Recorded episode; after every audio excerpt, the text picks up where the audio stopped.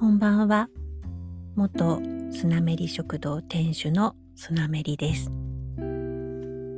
のポッドキャストスナメリのナチュラルレシピは旬の食材やお気に入りのお店など信州の美味しいものの話またお家で手軽に楽しめるお料理のレシピ紹介を中心に軽井沢暮らしのあれこれについてお話ししています。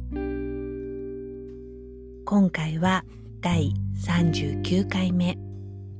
2021年8月29日に録音しています。お盆が過ぎて軽井沢はすっかり秋めいてきました。例年のことながらほっとするとともにちょっと寂しい感じもあります。でも実りの秋。実り豊かな信州の秋。ほっぺの落ちる季節です。田んぼの稲穂もだいぶ実が詰まってきている感じで新米が待ち遠しくて仕方ありません。美味しいお米といえば新潟ですが長野のお米もものすごく美味しいんです。長野って他にも美味しいものがたくさんありすぎるのでお米の美味しさが目立たないんじゃないかな。信州のお米の美味しさにはちゃんと理由があるんです。まずお米作りで最も大事だと言われるお水。信州のお米は灌漑用水に山岳からの清流が主として使われています。きれいなお水で育ったお米だから美味しいというわけ。二つ目は生産者の技術の高さ。玄米検査時の品質を示す一等米の割合は長野県が長年全国1位を保っているそうです。10R あたりの収量も600キロ台とこれも全国トップレベル。真面目で手間暇を惜しまない信州人だからこそ。長野に引っ越してきてまず驚いたのが昔ながらの天日干し。手間のかかるハゼかけ前が多いことでした。天日干しのお米って本当に美味しいんです。そして3つ目は長野県が冷涼で降水量が少ないため全国と比較して病害虫の発生が少ない傾向で農薬使用回数が全国でトップレベルの少なさだということ。豊かな自然環境でのびのびと育ったお米。美味しいわけですよね。軽井沢のお隣、佐久平のお米も本当に美味しいんです。カルガモを田んぼで飼いながらお米を育てるカルガモ米は割と有名と思いますが、佐久では船を田んぼで育てる船米というのがあります。秋になると生きたままの船が袋詰めで鶴屋に並んで甘辛く煮て食べるのが地元のお宅では恒例行事だそう。小舟釣りしかの川の小舟です。この童謡、ふるさとの作詞をされたと言われる高野達之さんは長野県の出身と聞いて、そうだよね。いかにも信州らしい景色だよね、と思わず納得してしまいました。ちなみに、りんご米と言って、りんごを堆肥にしてお米を育てている農家さんもあります。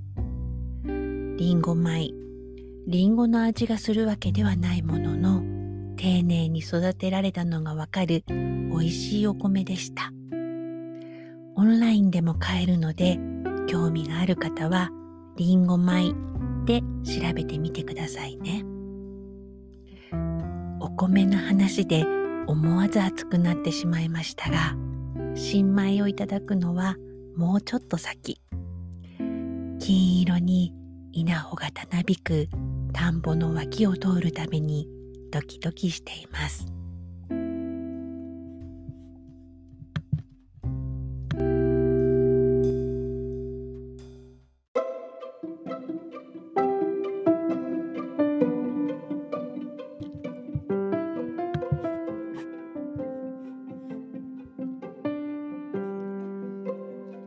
暑さもピークを越えて日中も過ごしやすくなってきたのでここ最近私も少し遠出をするようになりました。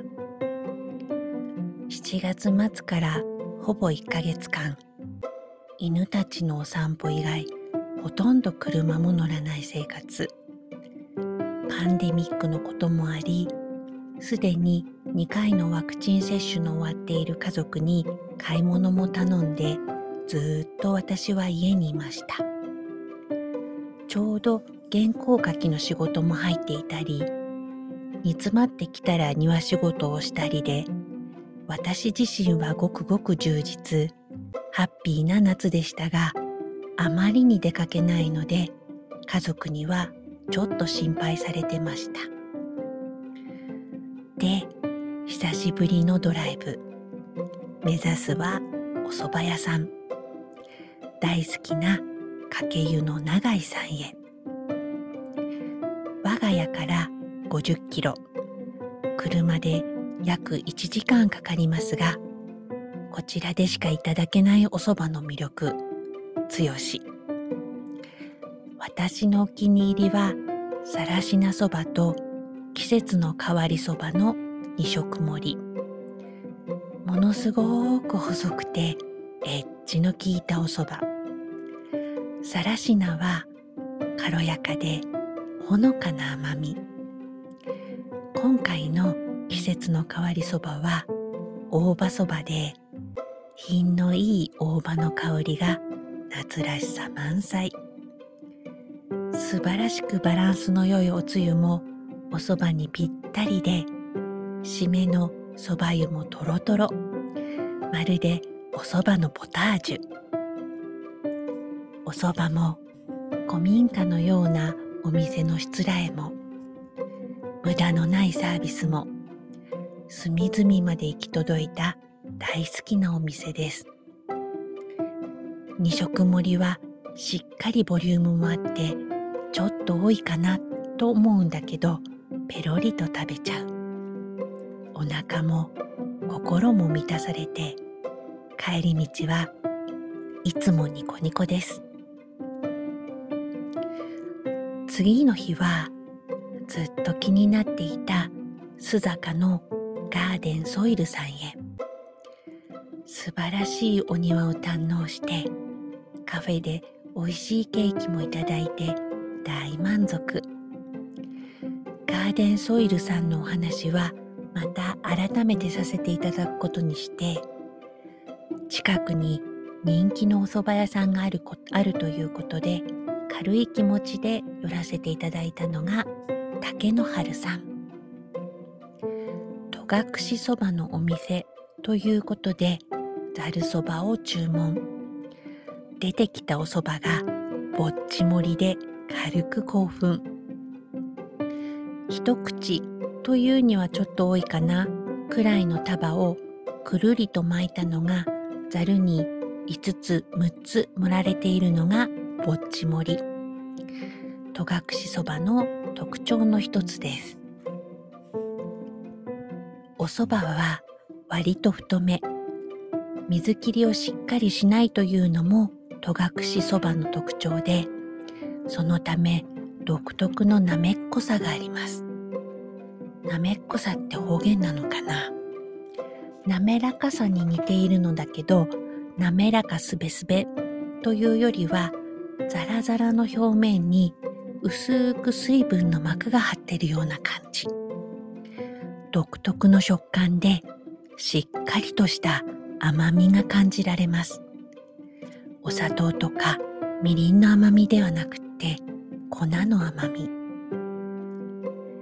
信州そばをいただくようになってこのお蕎麦の甘みにびっくりすることが多いのだけど後味に残るような甘みがあるんです。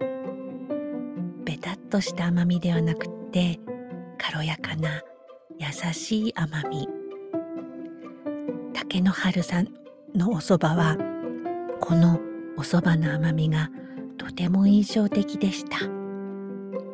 お蕎麦の食感もおつゆの味わいも前日の永井さんとは全く別の美味しさ。一口に信州そばと言ってもお寿司とラーメンぐらい違うんです。全然比べられない美味しさ。お店ごとにいろんな美味しさがあるというのが信州そばの最大の魅力だと思います。ということで改めて信州そばの底力に震えた2日間でした。もっともっといろんなおそば食べたいです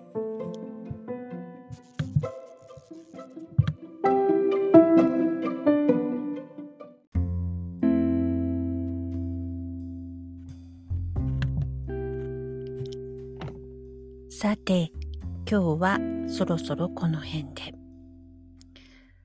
我が家の庭にトンボがたくさん飛ぶようになりました。すぐ近くに御影用水の支流があるので、そこでヤゴが育ってうちにトンボが来るのかなと思っています。夏の暑い頃はお散歩中によくオニヤンマを見かけました。スズメバチも食べちゃうと言われるオニヤンマ。雑木林で見かけても戦闘機みたいでかっこいいし、ちょっと怖いです。なんと時速80キロで飛べるのだそう。車で逃げても追いつかれる速さ。そんな恐ろしいオニヤンマは雑木林でスズメバチをどんどんやっつけていただいてうちでは小さなトンボがスイスイ飛んでいるのをのんびり楽しみたいです。このポッドキャストスナメリのナチュラルレシピのツイッターアカウントはスナメリポッドキャストインスタアカウントはスナメリアンダーバーポッドキャストです。ご意見、ご感想等、ハッシュタグスナメリのナチュラルレシピ、または、ハッシュタグ、スナメリポッドキャストをつけてお寄せいただければと思います。メールアドレスは、スナメリポッドキャストアットマーク gmail.com です。メールも気軽にお寄せください。ではでは、本日も最後までお付き合いいただき、本当にありがとうございました。明日もニコニコな一日になりますように。おやすみなさい。